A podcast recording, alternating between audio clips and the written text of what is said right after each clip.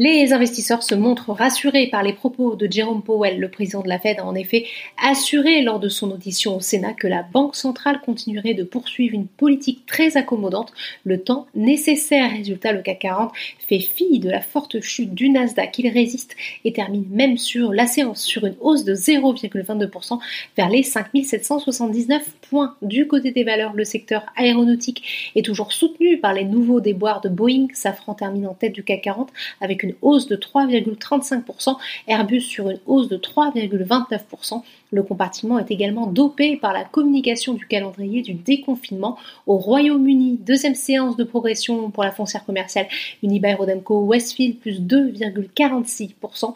A contrario, le recul le plus marqué est une nouvelle fois pour le segment technologique dans le sillage de la chute de la tech hier à Wall Street ST Micro perd 2,75%.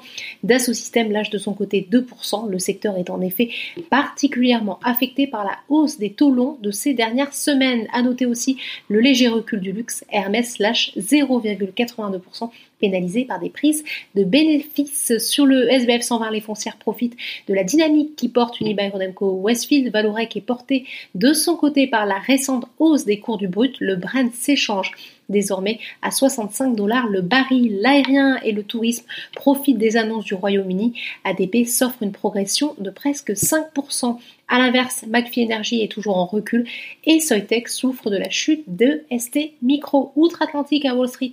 Dans un marché toujours très tendu face à la hausse des taux obligataires, les valeurs de la tech ont lourdement chuté à l'ouverture.